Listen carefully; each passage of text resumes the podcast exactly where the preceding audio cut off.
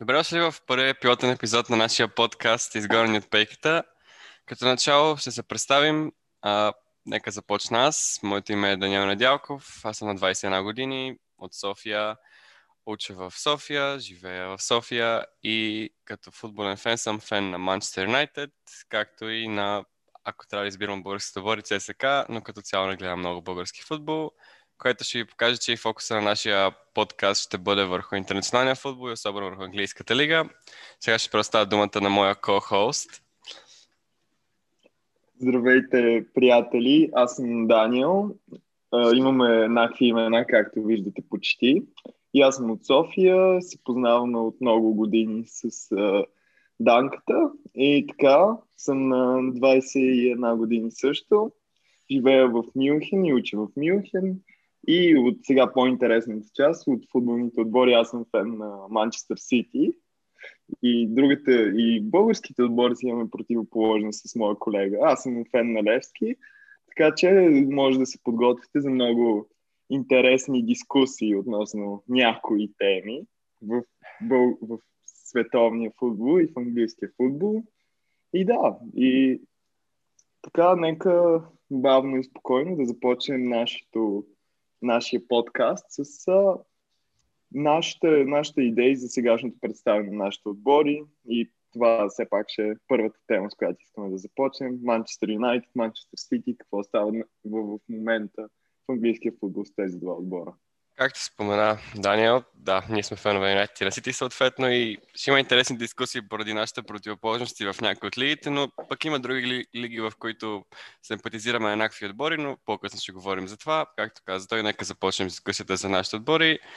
Ами, аз ще говоря за Юнайтед. Заедно ще говорим, разбира се, но да дам моето мнение. Като цяло отбор се намира в много добра форма наскоро и това се забелязва и в като гледаме класирането в английското първенство, честно казано не мога да повярвам все още, че това е сериозен кандидат за титлата Юнайтед, поради факта, че изглежда, бойте идват трудно, но пък все някога ще трябва да се случи. 2015-2016 беше сезона на Лестър, който всички казваха как Лестър никога няма стане шампион до 37-я кръг. Така че нека да видим, но има проблеми в отбора, със сигурност дясното крило е очевиден проблем много време, но се развива отбора и дори да не станат шампиони, което аз не мисля, че станат, мисля, че поне за първи път, както е напуснал Сър Алекс, изглежда, че отбор има някакво движение напред и има визия за бъдещето.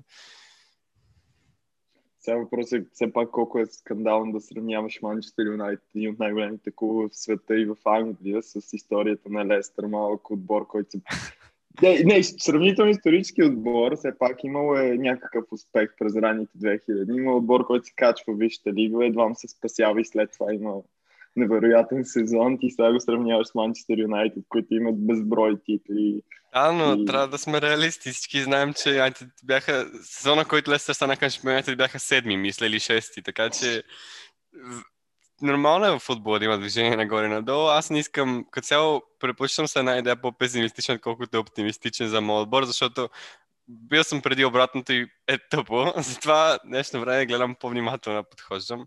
Но, както казвам, изглежда, ако не другото, поне сезона ще е интересен. Както и да завърши. Сити също, както в отбор, се намира в уникална форма, най-добрата в лигата. Честно казано, малко ме съмнява поради форма, много добрата форма на играчите, които в момента показват, но нека да видим. Добре, а, а в Юнайтед и играчи, които в момента би казал, че се справят по-добре, отколкото принципно играят или имат, се справят на тяхното принципно ниво или мислиш, че просто всички играят на нивото на уменията си и са сработили повече от миналото? Все едно каква е за тебе причината в момента Юнайтед просто да са много по-добри с подобен състав от а, ами... преди половин година или преди Аз си мисля, че даже има under, малко underperformance в Юнайтед, особено в нападение, защото нападателите са в много-много лоша форма в момента. По-скоро си мисля, че е логично. Формата на Пол Погба е изключително важна, защото, както знаем, той е играч, който може изключително много неща, но не винаги желая да го показва. И моментното положение на United според мен много го мотивира да показва най-доброто от себе си и това допълва полузащитата. Честно казано, преди това има супер голяма дупка там. Има Бруно, обаче той е напада... разбира се нападателен полузащитник. Обаче отзад има двама много тичащи играчи, но не можеш да играеш само така. Трябва има някакво, някакво, как се казва, качество на пасовете и това е нещо, което Погба добавя.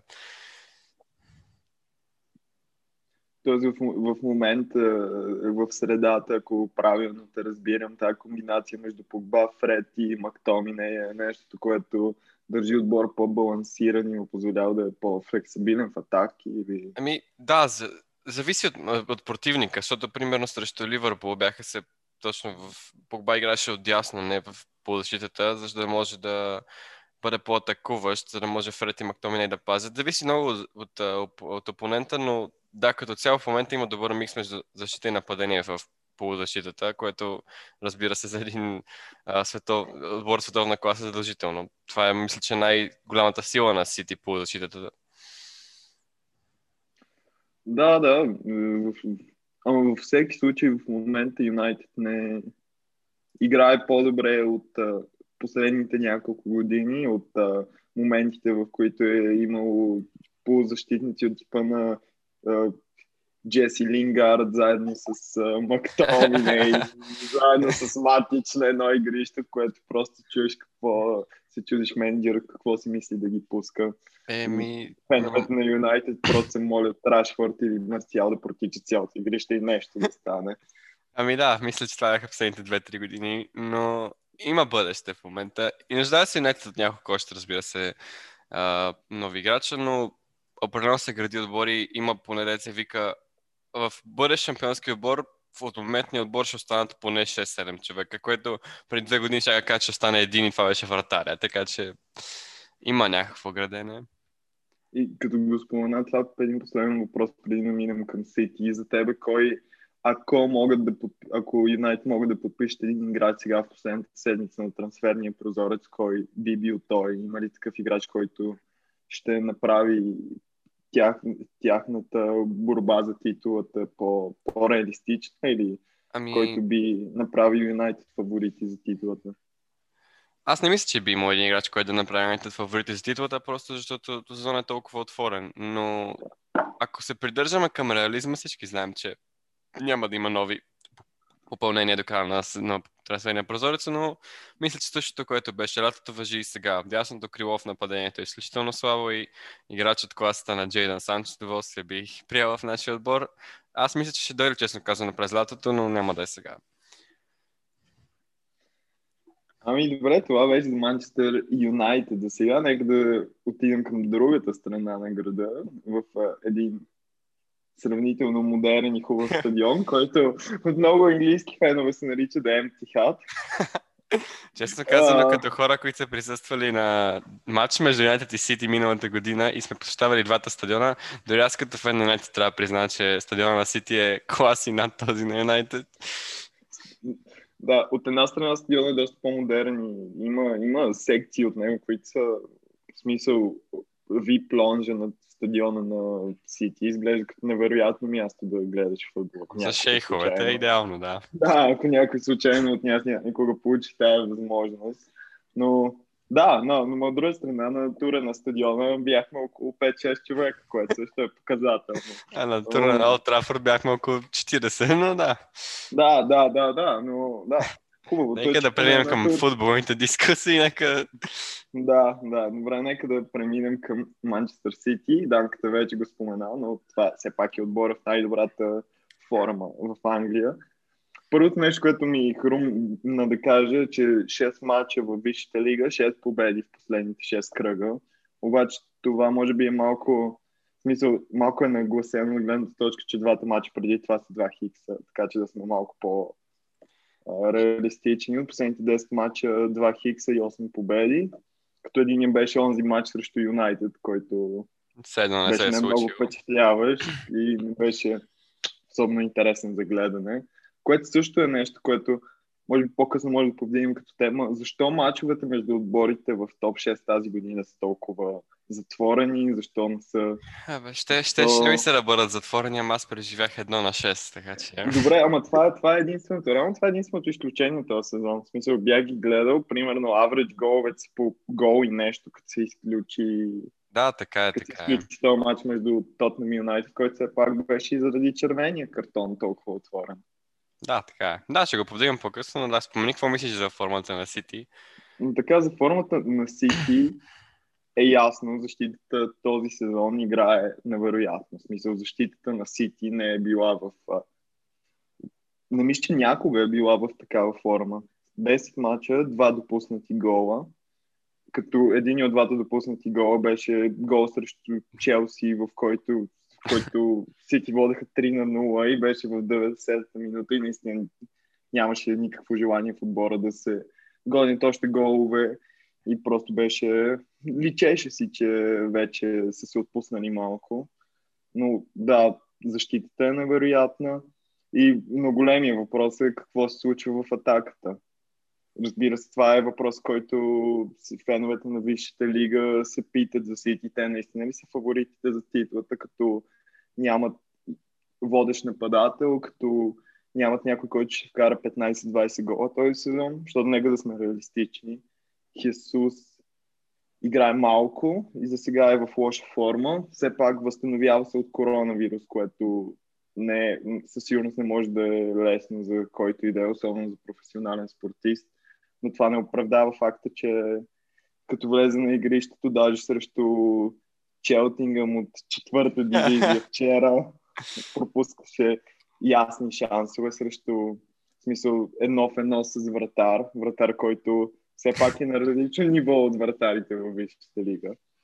Така че на Хесус за всеки случай му трябва да трябва консистентно да играе в отбора с надеждата, че си възвърне формата. Агуеро този сезон е доста... И на една година от последния му гол в лигата. Агуеро този сезон има примерно два старта и непрекъснато между контузии и положителни корона тестове не може да намери консистентен рън в отбора, не може да играе няколко игри подред. И за мен това е големия въпросителен знак. Ще дойде ли нападател, тази, един от двамата ни нападатели този сезон ще влезе ли в форма, ще има ли няколко, няколко консистентни матчи подред, в които вкарва голове, в които създава положение в средата и дава повече свобода на крилата, защото това е за мен големия проблем в момента в атаката на Сити, като няма нападател по средата, който да привлича към себе си централните защитници и даже и бековете, и който да кара да има някакво движение в задната линия на отбора. Буквално се получават и такива ситуации, в които противника ви отбор се подрежда с 5-6 човека стена и около нея заграждат се заграждат всички полузащитници на Сити и просто се опитват да направят нещо отдалече или с някакви бързи, бързи пасове се едно докосване се опитват да пробият защитата, а няма просто нападател в началото, през който да минава сред А, не смяташ ли- Не смяташ ли, че моментният експеримент на Гордиола с а, фалшива деветка Кевин Дебройне има някакво бъдеще. Очевидно, разбира се, контузията на Кевин Дебройне от преди два дни означава, че няма играе следващия месец, който затруднява цялата схема, но да кажем, че е, в, че е възможно да играе. Това за мен изглежда успешна система за момента. Печелите доста, добре, доста успешно мачовете, нямате проблем в атак, атаката, вкарате голове. не знам, пак, пак за мен като, като няма нападател, който е много клиничен, който просто повечето от шансовете си ги превръща в голове. Защото същото друго нещо, което може да погледнем, Сити също са отбора с, а, мисля, че с най-много, пред, мисля, че с най-много expected goals в Висшата лига, Мисля, че ако да. не се лъжа. Но на 8 или 9 място по брой на голове. В смисъл, създават се много добри шансове, но Да, няма но той Тук е нападател. Кевин Дебройне, който underperforma екзита си с 5 гола. Да, да, факт е, че Кевин. Дебройне има няколко, така да ги наречем изцепки този сезон. М, Би ли казал, че Сити са фаворит за титлата? В момента ви казвам, че Що това наистина, реално е въпрос, за който си мислиш, защото все пак е тема, която говорим в момента, обсъждаме. Реално сме фенове на двата отбора, които са на първо и второ място, реално. Нормално mm-hmm. всеки да си мисля, окей, имаме шанс, имаме шанс, но реално според мен още до, до пети отбор, двата отбора от Манчестър, Лестер, Ливърпул, та даже и Тотнам за мен още са в, в картинката за титлата. Още не бих изключил нито един от тези отбори и не бих казал, че примерно за Сити бих казал, че има примерно 20-30% шанс, може би малко повече от другите, ама още не, Добре, споменавайки, както казваш, както каза ти за мене, ако да приключим темата за Сити, ако имаш шанс да, да избереш един играч, който трябва да, да купите сега този трансферен прозорец, кой би бил той?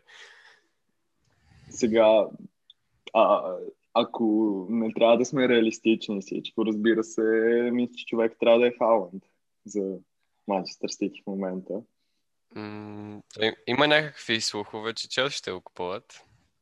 Да, да, но не знам, аз на мястото на Абрамович в момента след последния трансферен сезон не знам колко би бил готов отново да купувам играчи от Бундеслигата с, с, Да, интересно, че го споменаваш.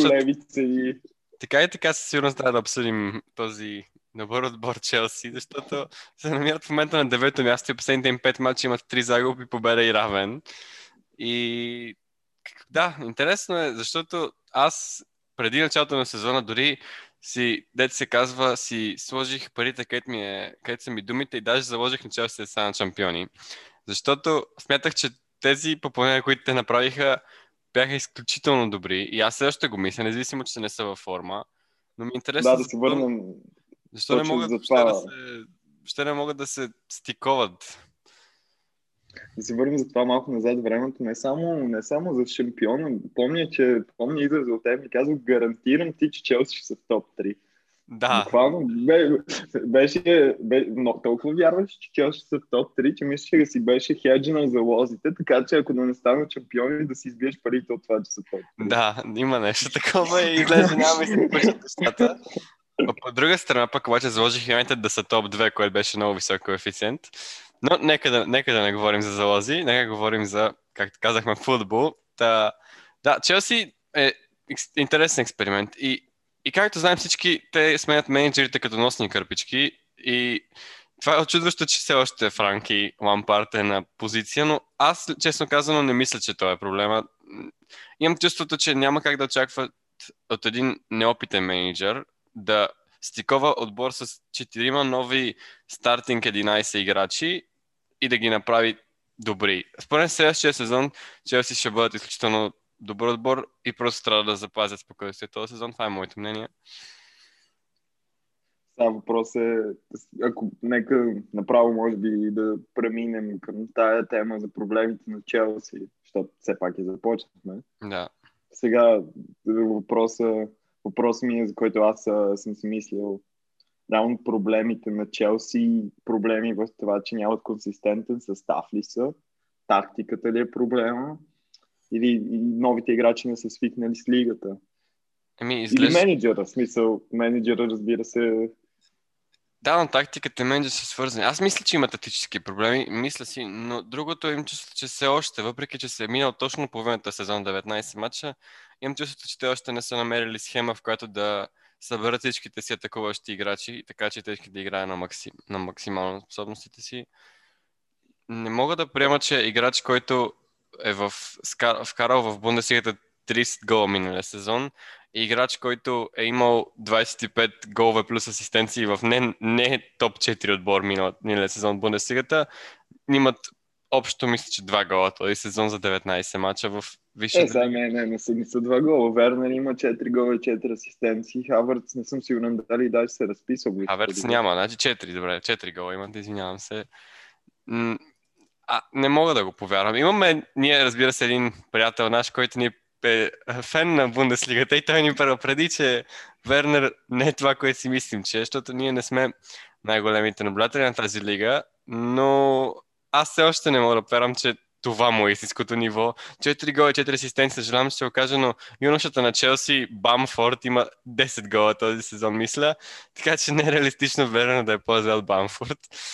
Да, за Бамфорд може да минем на следващия отбор, който искаме да дискутираме. Да. да метнем нещо, което вчера пенало. но, но да, може би нека да изчакаме да стигнем до там.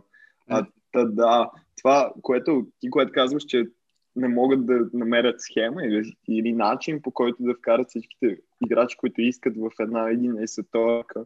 Това, което забелязах мен, това ми беше интересно. Окей, мен ми струва, че Челси всяка седмица излизат с различен отбор.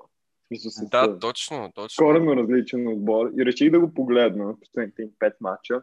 Всеки матч има между към, има към 4 смени. В смисъл 4 смени в стартовата и на втората константна се върти да между... Си... Трябва да си имам предвид, че сега пак това е януарския, януарския период, когато има много мачове. Има, разбира се, момент на въртене на отбора, но да, при тях според мен е екстремна версия.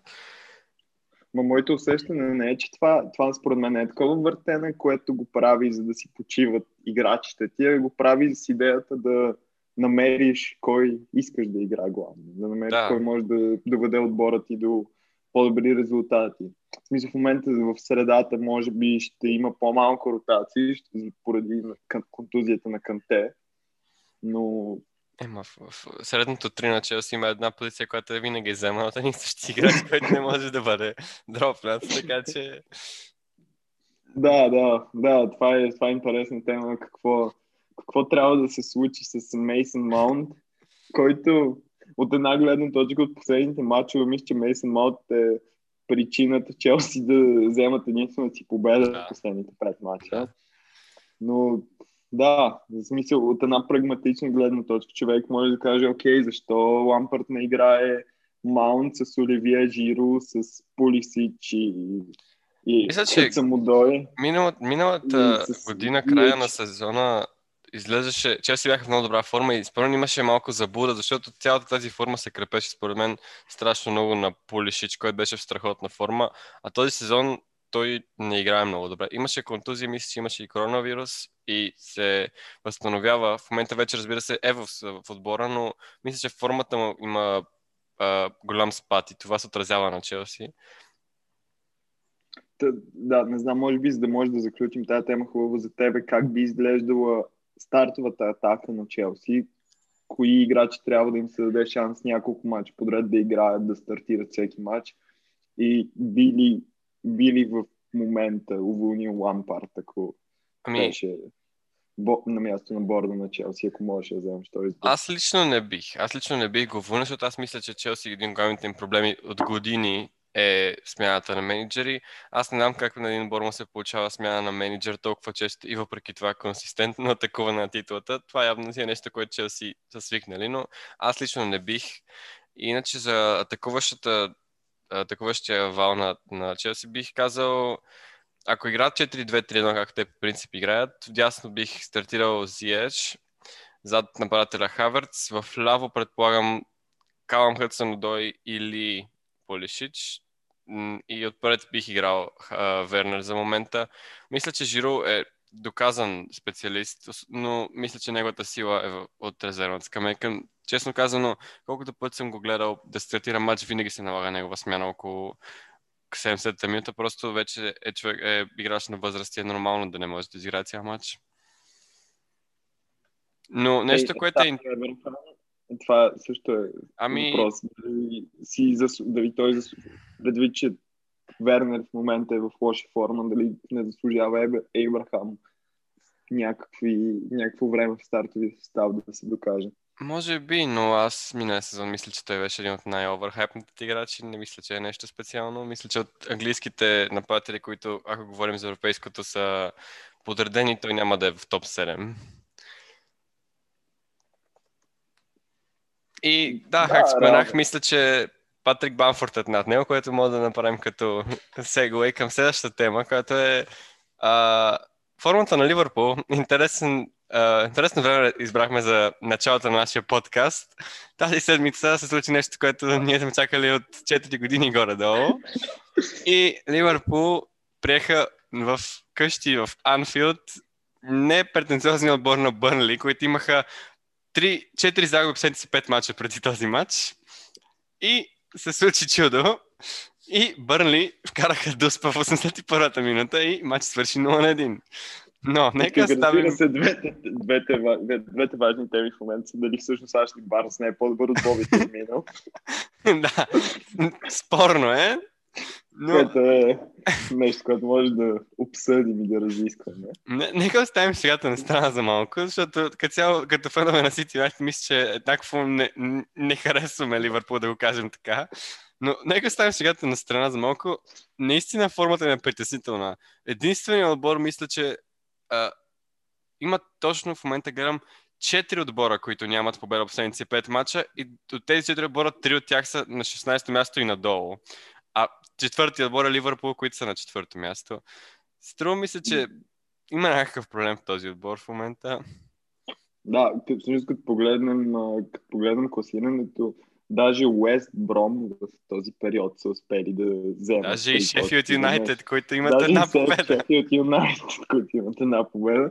Така че ситуацията в, при, в състав на Ливърпул не е много розова в момента. И сега, разбира се, въпросът на какво се дължи. Имаше много критика насочена към нападателното трио на Ливърпул, които, не са, които в последните матчове не успяват да реализират удара. Но аз бих, бих в ситуацията за лошата форма на Ливърпул този сезон бих се фокусирал върху един друг играч, който беше който беше реално най-добрият им играч миналата година, може би най-добрият играч, спорно дали даже не най-добрият играч в Висшата лига миналия сезон. Именно десния им бек Александър Арнолд, който, който тази година за 17 мача има само две асистенции. Извинявай, че те прекъсвам, но като почна да кажеш това цялото, за една секунда си мисля, че кажеш Джордан, Джордан Хендерсън и сега се притесня, защото той беше номиниран за Player of the Year, но... Сега всички знаем тук, не всички знаем, но в бъдеще ще разберат и нашите слушатели какво е нашето отношение към Джордан, Джордан Хендерсън. Да, нека да оставим това за някой друг епизод. Че още не мога да повярвам, че миналата година беше номиниран за каквото и да е, но да. Интересна, интересна дискусия за Александър Арнолд, защото а, честно казано, чудо се дали той е в лоша форма или наистина финиширането на шансовете е проблем. Ще погледна. Да, смисъл, нали, все пак за това дали той е проблема или това шансовете е проблема, не е, не е единствения показател, който ще гледаме асистенциите, но експектите се изтовете също може да ги погледнем. И, експек... и сега, за да може да сравним по-хубаво сегашни и минали, може да погледнем експектите за per 90, за да е стандартизирано. И за него са се свалили двойно. От 0,3 expected assist per 90 са паднали от 0,18. И в момента даже леко underperformва expected assists, но две асистенции в 17 мача, предвид, че всички сме гледали преди, преди миналия сезон как играеха Ливърпул и какви бързи транзиции имаше от бековете им и колко често се случваше той да понесе топката и да намери перфектния паз за нападател. Просто Но... това, което да се случва този сезон, според мен е голяма причина да не са чак толкова добри като миналия сезон. Така е, но от друга страна пък, гледайки статистиките на Робъртсън, те са добри колкото миналия сезон. Аз мисля, че се случи нещо поне с мен лично, честно казано, което много ми напомни ситуацията на Лестър 2014-2015 и съответно шампионския им сезон, защото миналия сезон след а, паузата заради коронавируса, преди нея, разбира се, Ливърпул имаха една загуба от Уотфорд и само победи един Хикс Юнайтед. Бяха в а, всяка уникална форма. И тази пауза и завършиха сезона, дори не успяха да стигнат 100 точки. И аз си го обясних, че мотивацията им е падна, защото беше сигурна тяхната титла и поради коронавируса имало някакви промени. Но има едно неписано правило в Висшата лига по краят на сезона на един отбор можеш много добре да предикнеш бъдещия сезон. И мисля, че формата, която показах края на миналия сезон Ливърпул, беше явно е показателна за това, че има някаква проблем в този отбор. Според мен, начинът на игра, който те имат, започва вече да бъде малко или много разгадаван на другите отбори. Изключително, изключително едно, еднотипно, според мен, атаката да се развива само през двата бека честно казано, гледайки матч на Юнайтед с Ливърпул преди една седмица, се видя как Юнайтед единственото нещо, което бяха се фокусирали, е да блокират бековете и да държат, разбира се, централната защита много стабилна, за да могат да се избиват тия концентрирани. И това беше целият матч. Реално Ливърпул нямаха нито един реален шанс за гол. Да, реално полузащитниците на Ливърпул, това е тема, която също лично сме обсъждали. Те не носят много креативност и опасност за голове. Тяхната роля е малко по-различна в системата на Клоп. Те по-скоро играят за да са солидни, за да може някой да подаде топката на бековете. Да, точно. Малко, малко или много. Те правят кейпа с повече, отколкото, отколкото а, асистенции, но е, тук е тема, която е много интересна за Тяго, който непрекъснато гледам и в днешните дни. Ливърпул има нула победи, откакто с четирите мача, които Тяго е стартирал този сезон. Аз и, имам, някакси започва да се формира мнение, че Тяго не е добър футболист. Аз честно казвам, въобще не съм това мнение. Мисля, че Тяго аз много желах да дойде в, в Юнайтед лятото, той разбира се избра Ливърпул. Аз мисля, че това, че изкара коронавирус, разбира се, има ефект, но според още търси как, а, търси си мястото в отбора, но според мен момента, в който се разигра Ливърпул, ще стане отново хегемон и гледайки матч с Юнайтед, един, в началото, първите 20 минути, когато Ливърпул смачкаха Юнайтед, всичко се минаваше през Тяго и той беше причината това да се случва. Не знам, за мен, за мен това с Тяго е малко странно, защото за мен лично той е един такъв тип метроном играч, който малко, може би малко на Давид Силва прилича. Ами ти точно трябва най-добре да знаеш Давид да, колко е добър. То, точно, точно. Това, това ми е идеята, че не знам дали такъв играч влиза в този отбор на Ливърпул с тяхната тактика, предвид, че преди малко също обсъдихме каква е ролята на полузащитника в Ливърпул. Ами да, но точно поради факта, че аз мисля, че тяхната сегашна схема започва да бъде разгадаема, според мен Клоп ще наложи промени и може една от тях да бъде по-централната роля на Тяго. Защото аз мисля, да, че ням, да. и двамата нямаме съмнение, че Клоп е менеджер от световна класа. Каквото да си говорим, доказал го е с Борусия, доказал го е с Ливърпул. Да, въпросът е дали няма да се случи същата ситуация като в Борусия преди няколко години в последния сезон, в който като спря да работи тактиката, спря да работи Борусия. Вярно е, но не можем още да видим. Нека им да кажа сред нещата. Да, преминавайки... може само да мечтаем. Да, преминайки нататък към едни от бъдещите противници на Ливърпул, който мисля, че много интересно ще се комбинира с темата ни за разговор, Шефилд Юнайтед. Мислим да обсъдим, разбира се, малко отбори от долната, та, долната част на таблицата и решихме, че това ще е интересна дискусия поради факта, че двамата имат полярно, полар опозит мнение за този отбор. Дали Шеф Юнайтед има начин да се спасат или не? Сега не знам какво да започнем с по-слабото мнение, или че, което реално по-трудно може да се аргументира, защото за мен Шефилд Юнайтед още, още не са напълно отказали се. Не са, все едно, още има някакъв шанс за тях. Глав, според мен главно, защото като гледам какво се случва, все едно, като гледаме мачовете им в миналите кръгове, се забелязва, че може би за разлика от някои другите отбори, които са под които може да изпаднат и са в тази позиция. Шефилд Юнайтед има доста равно, често равностойни мачове с противници, които не могат да си реализират шансовете. Има много мачове, като им гледаме този сезон, в които на expected goals имат същите показатели като другия отбор, ако не и по-добри. И накрая губят едно на 0 от другия отбор заради лош, лош завършване от нападател. Това беше същия, миналия сезон беше същото нещо, но обратното. Да, да. И другото, което виждаме и Open Play Expected Goals. Те са вкарали с 4, според Expected Goals трябва да са вкарали 13. Затова това за мен е доста голяма разлика. Колкото и да не е ясно expected goals, дали, в смисъл, то не е нещо, което е окончателно и едното и едната линия е единствен показател, който е най-важен за как отбор е играл, но толкова голяма разлика не е случайно.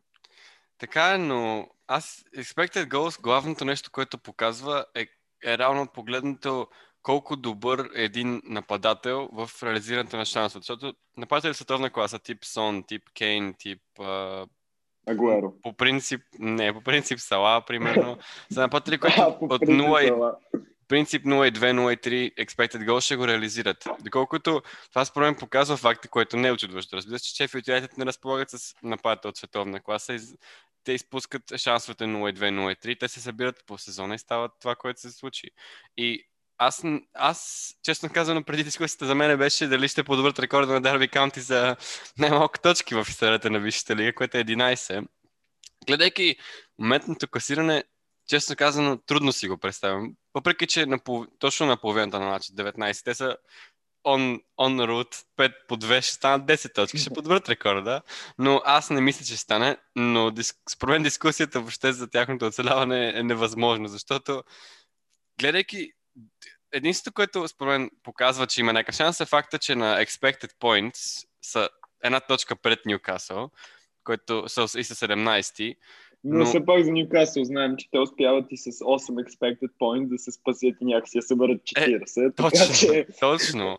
Мисля, че най-малкото поглед... Според проблема с оставането на Шефът в лигата е факта просто, че аз не мога да изброя три, три отбора, които са по-слаби от тях. Мога да изброя два, които са спорни, но трети не мога. Брайтън, всички знаем, че имат, а, имат 17 точки, expected points имат 29, защото всеки матч имат, този сезон от 19 матча имат само 3, които са били по-малко голове на expected За сравнение, goals. 29 точки е броя на точки, които до сега са брали Челси този сезон. Да, точно. Така че Брайтън не мога да кажа, че ще изпаднат, въпреки че са на 17 място. Ньюкасъл са в трагична форма, но Стив Брус, мисля, че всички знаем какво прави.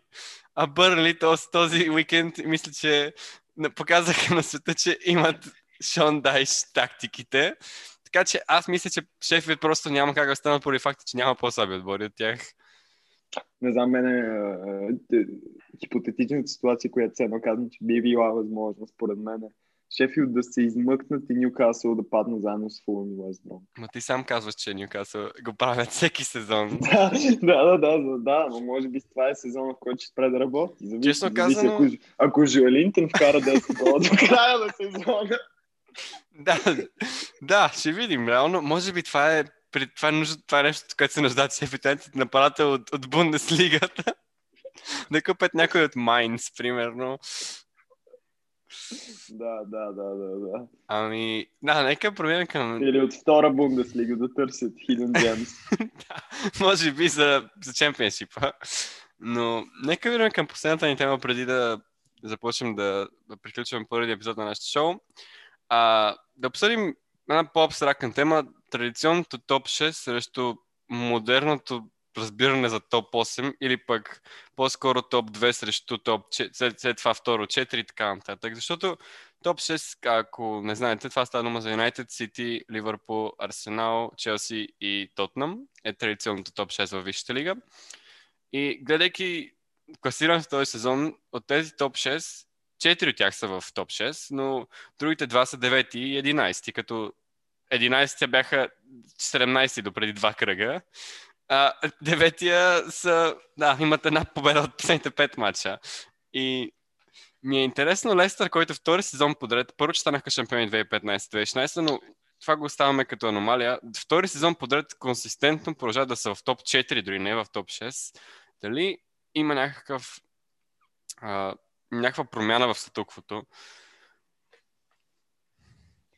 Не знам дали, дали е много рано да се говори за това, но последните два сезона за мен Лестър, за сега за Челси е по-трудно да се каже, но несравнимо с по-добър отбор от Арсенал.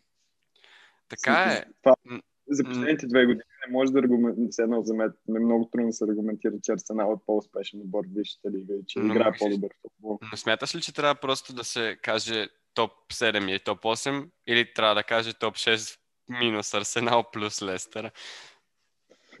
То зависи колко дълго, колко сезона продължи да е така, защото да не... Все едно да не забравяме, че топ 6 не е от вчера или от днес. Преди това топ 4 беше по-скоро. Е, да, но топ 6 е горе-долу от 2012, когато си идват да. на сцената. Така че... И Ливърпул имаха няколко сезона, даже повече сезона, които играха лош футбол с, с състав с не толкова добри футболисти, които не са на исторически, историческото ниво на клуба по някакъв начин. Така да. че е много тема, според мен, която трябва да се гледа от по-дълъг времеви хоризонт по някакъв Ми, всички знаем, че е, ако изключим последните два сезона, допреди това Евертън бяха този отбор, който чукаше на вратата на топ 6 непрекъснато, бяха завършваха 7, 7, 7 и разбира се, дупката между шестия, който всеки сезон беше различен и седмия Евертън, беше около 20 точки, което показва, че Евертън не могат да бъдат част от това топ 7, да го наречем, но отбори, дори Евертън Тосън са на една точка зад петия Тотнам, измач по-малко, а пък Лестър са в топ 3. И аз също казвам, не мисля, че може да изключим Арсенал, защото Арсенал се вижда, че са много добра форма. Мисля, че втората най-добра форма след Ман Сити до сега последните 5 мача. Но изглежда според мен, че започва, може да е ефект от кризата, но отборите започват да се изравняват силите. Виждам отбори като Астън Вила напред, като Уест Хем, които бяха фаворити за изпадане този сезон. Да, да, наистина, може би това, това наистина би било би била по-скоро, може би, тема, която може да се завърти по друг начин. Дали вече е топ 8 или всъщност е висша лига, в която десетте най-добри отбора играят добър футбол или в която десетте най-добри отбора просто са по-равни, за разлика от миналите сезони, в които последните няколко сезони, в които е имало един-два отбора, които играят значително по-добре от остатъка от цялата лига. Да, абсолютно. И мисля, че както каза ти, това не можем да го кажем сега, без да видим какво ще е развитието дълго, дългосрочно.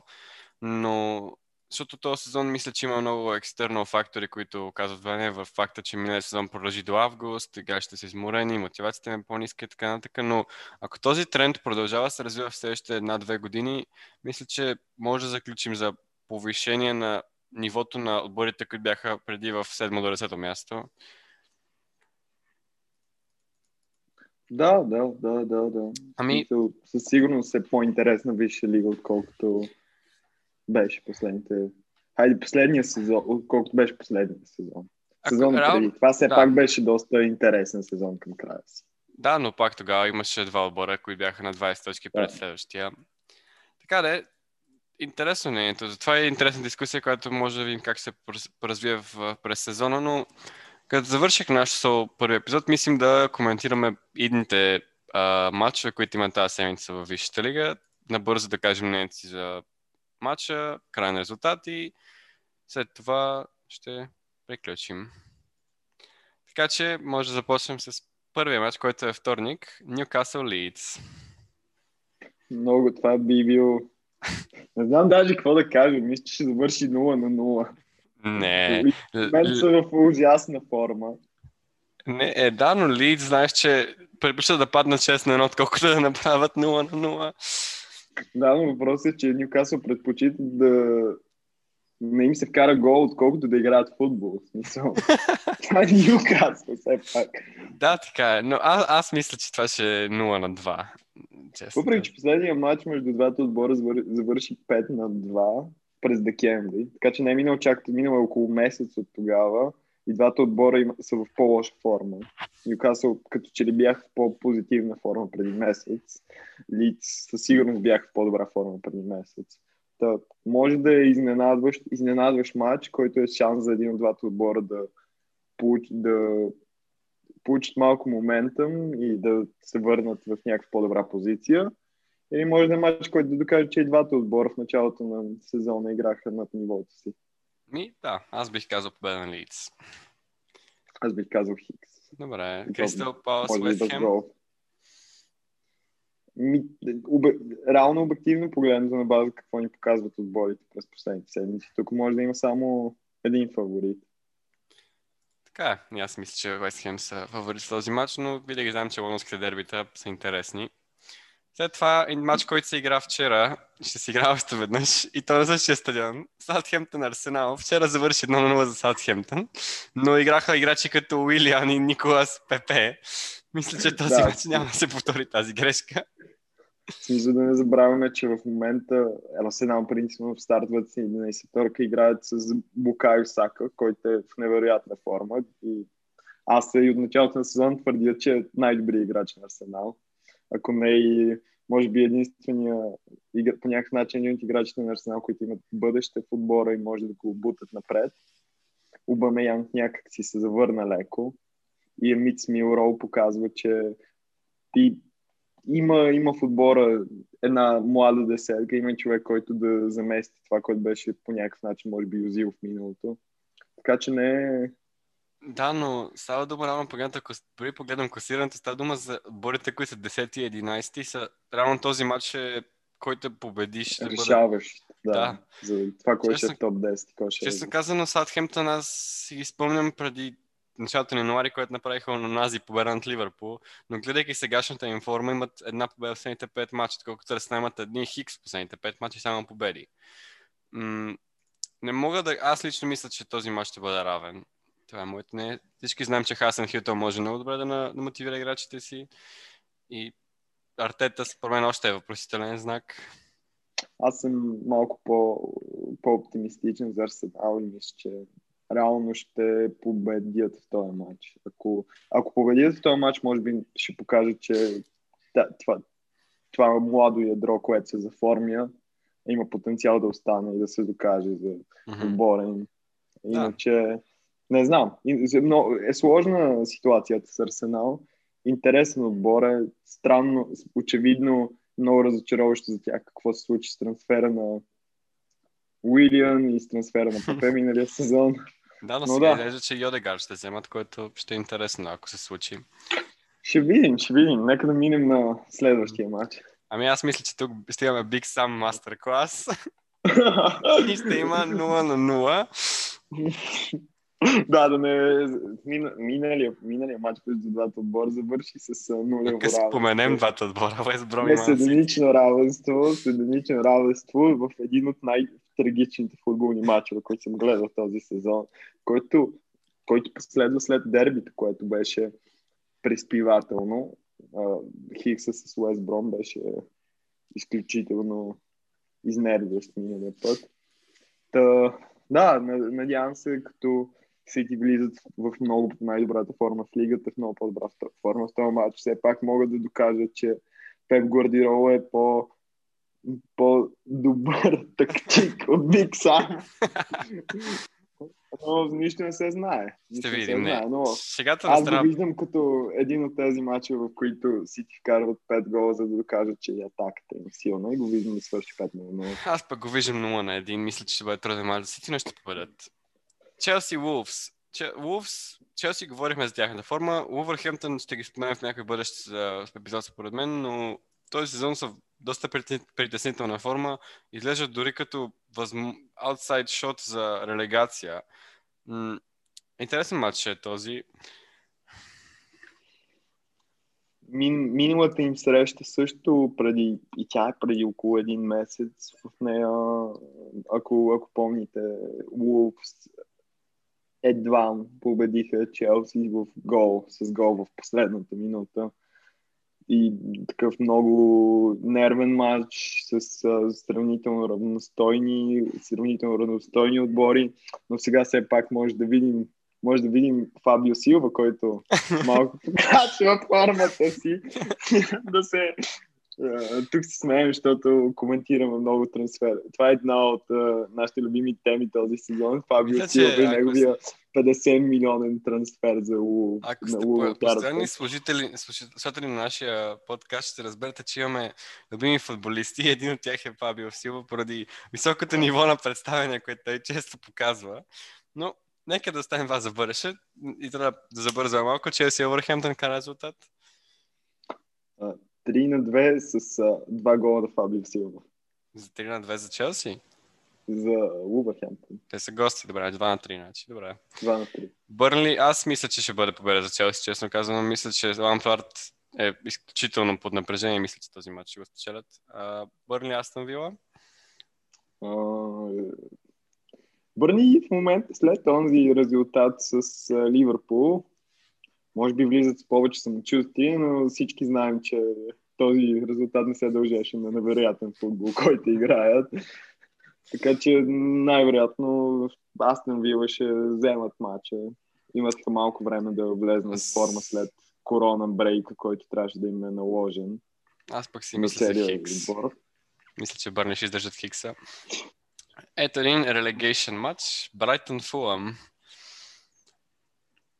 Аз мисля, че този матч, аз и без да мисля, дори мисля, че знам, че Брайтън ще завърши с 14 XG и ще свърши 0 на 0, но...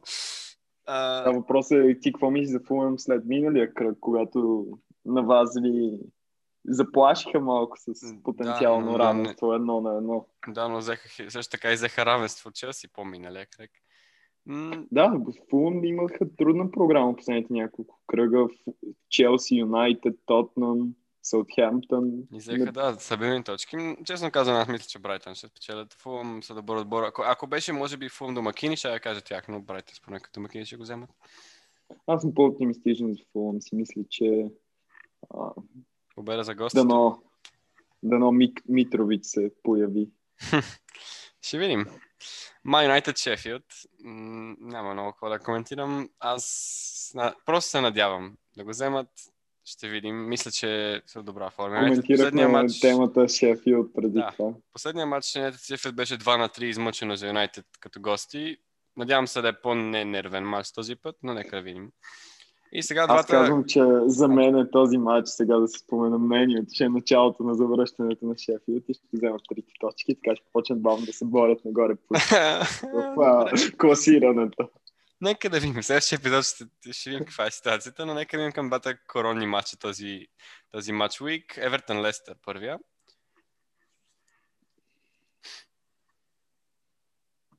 Това е нещо, което трудно може да се предвиди. Двата отбора влизат в добра форма. Евертън имат последните 5 мача, 4 победи една загуба. Лестър надграждат с последните мачи, особено надграждат всеки матч, обаче Джейми Варди не мисля, че няма да играе. Един месец е контузен, да. да. Ами, аз го виждам като Хикс. По принцип, Евертън Лестър винаги завършват Хикс, имам чувството и аз бих казал едно на едно. Да, Хикс, Хикс ми звучи разумно, но всеки случай ще от по-интересните мачове този кръг. Да, и равно короната на мачовете, последния матч, четвъртък, Тотнам Ливърпул. Аз мисля, че Ливърпул успешно се нуждаят първо от гол през 2021, но второ се нуждаят от точки но въпреки това, колкото ти разочароваш за феновете на Ливърпул, мисля, че тук ще има Жозе мастер клас. Да, тук ми ще я кажа Жозе мастер клас. Ливърпул ще има 20 удара, Тотнам ще има 3, ще кара 4 гола и ще върши 4 0. Аз мисля, че бъде 0 на 0. С 3 асистенции на Хари Кейн и задно към, към Сон. Хилми Сон. Да. Ами, да, реално това са нашите предикшени и искахме точно това на сезона да направим един бърз предикшени за краят на сезона може да ги разпределим в изпадане. Ако искаш ти да кажеш твоите три подбора за изпадане, аз моите и така. Аз казвам Фулъм, Уест Бром и Ньюкасъл. Аз казвам Фулъм, Уест Бром, Шефилд. След това 10 до 17 място мисля, че не може да се фокусираме. 10 до, 10 до 7 мисля, че би бил интересен фокус. Какво смяташ ти? Смятам, че Вила ще си закрепят позицията там и Арсенал. И може би Евертън ще е малко по-близо, ще е по-към шестото място. И, още един. и Челси, Челси е въпросителен. Не знам, не мога да видя в момента в топ 5 кой отбор може да измести Челси. Бих казал, че Челси ще споделя в някъде там. Ще си запази, горе, ще си запази равно, какво се, какво, както е в момента. Само да е ту Арсенал, да влезе и Саутхемптън да излезе. А, мислиш, че Уест Хем ще бъдат седми? Не, не седмия, че ще спрем девети. Значи, не, просто казано, мисля, че 10 до 7 място ще бъдат Уест Хем, Вила, Арсенал, Челси. Някакъв, някакъв ордер. Да, да, и Евертън. А, и Евертън на 6, на 6 да. Мхм. Ами, бих могъл да се съглася, само че реално наистина моята, моята дискусия главата ми е дали ще бъде Саутхемптън или Уест Хем. Аз мисля, че по-скоро Саутхемптън ще те, кои ще останат, но да видим. Uh, бе, тогава в топ 5 мисля, че трябва да ги подредим по, по позиция. Пето място аз бих дал, честно казано, на Тотнам, както са в момента.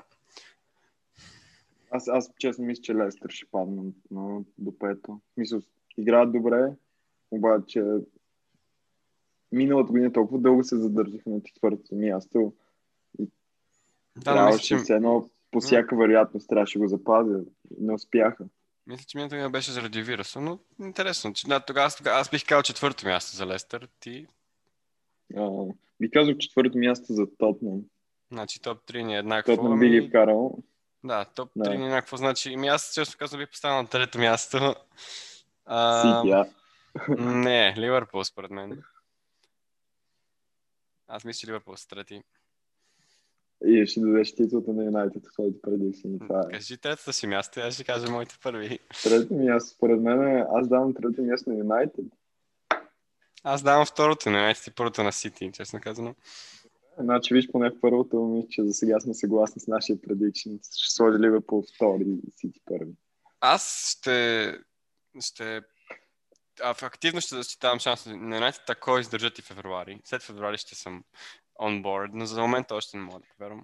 Аз това за титлата също го бях казал, ако, ако защ- защото имаме Имат сега Сити има три, три сравнително по-леки матча и след това има един след друг матчове срещу Ливърпул, Тотнъм, и Арсенал, Юнайтед и Шампионска лига по средата. Ако от тия матчове, ако от тия матчове срещу топ 6 има вземем три, по- поне две победи хик, ще съм, обектив, ще съм оптимист. Ако вземем три победи, ще твърдя за фаворити. Иначе, да, иначе мисля, че ще е малко по... Ами да, нека да видим реално. Ами да завършик, ще направим един бърз quick round of quick fire questions за другата част на футболна Европа. Най-просто казано тази, тази седмица Кристиано стана шампион, а нека да введем. Ние сме фенове и двамата на Кристиано Роналдо. Намек подкрепяме Ювентус поради тази причина.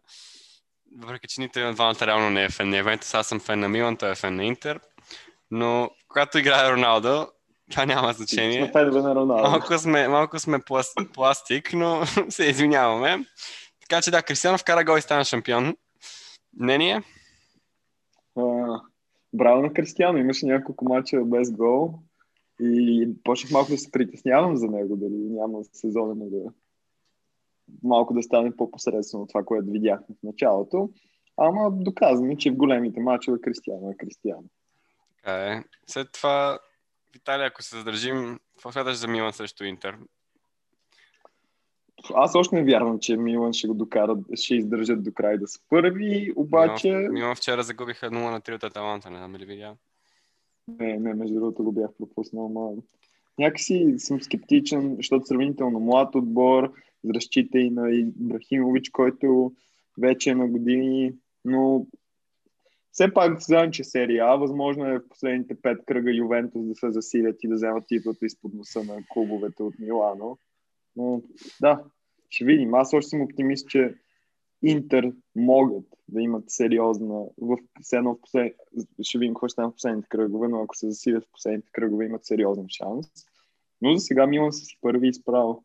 Ама Милан са първи матч повече след вчерашната загуба. Аз мисля, че ще е много интересен двубой, но честно казвам, аз мисля, че ще бъде two horse battle между двата отбора от Милано, защото аз не мога да повярвам в Ювентус, честно казано. Независимо Кристиано в каква форма е, мисля, че главният проблем там е треньорския пост. Да, това също е тема, която искахме да обсъдим. Може би ще остане с друг епизод, но сега леко, в смисъл леко да загадна. Мисля, че Да. на ни мнението е, че Пиро не е правилният човек за Но- позицията. Да, ще видим бъдеще. И последно, м- quick fire въпрос за случай, случките в Испания. Какво смяташ за Барса, Реал и Атлетико? И трите отбора направиха страшни издънки в купите или в суперкупата. Да, но Рао също вчера направиха добър резултат. И в няколко, пак два гола на Бензема, гол на Азар. Има не, не, не, не е си напълно отчаиващ отбор в атака. Обаче това разчитане на, Бензем, на 33 годишния Бензема като единствения човек, който може да ги спаси от трудна ситуация и просто не балансира и ние им отбора, в който разчитат на Круз и Модрич и на Серхио Рамос, които вече отдавна, не, не отдавна, те още са страшно добри играчи, но не са това, което бяха преди, три, преди 2-3 години с този доминантен Реал Мадрид, който печелеше всяка година Шампионската лига. Да, съгласен съм. Аз мисля, че независимо каквото и да стане в Лига, Реал с 7 точки зад. Атлетика мисля, че матч повече, а Барселона няма нужда да споменавам. Мисля, че Атлетика този сезон са фаворитите. Да, да, да. Това със сигурност. Това въпрос е втория най-добър отбор в Испания, Севия или Реал Мадрид. Да, реално и това е интересна дискусия, но както казахме, ще оставим за следващия път. Ами, ти имаш още нещо да споменеш? А, мисля, че, мисля, че покрихме темите, които искахме да покрием сега в последния рунд и е време за, не, за нещо, с което мислим да завършваме нашите епизоди.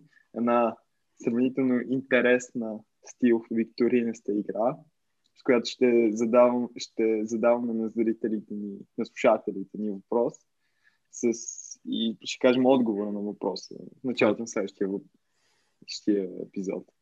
Да, идеята на играта е, че ние ще ви зададем този въпрос, ще ви оставим време на помислите, докато ние се подготвим следващия епизод и в началото на следващия епизод ще ви започнем с отговора на този въпрос.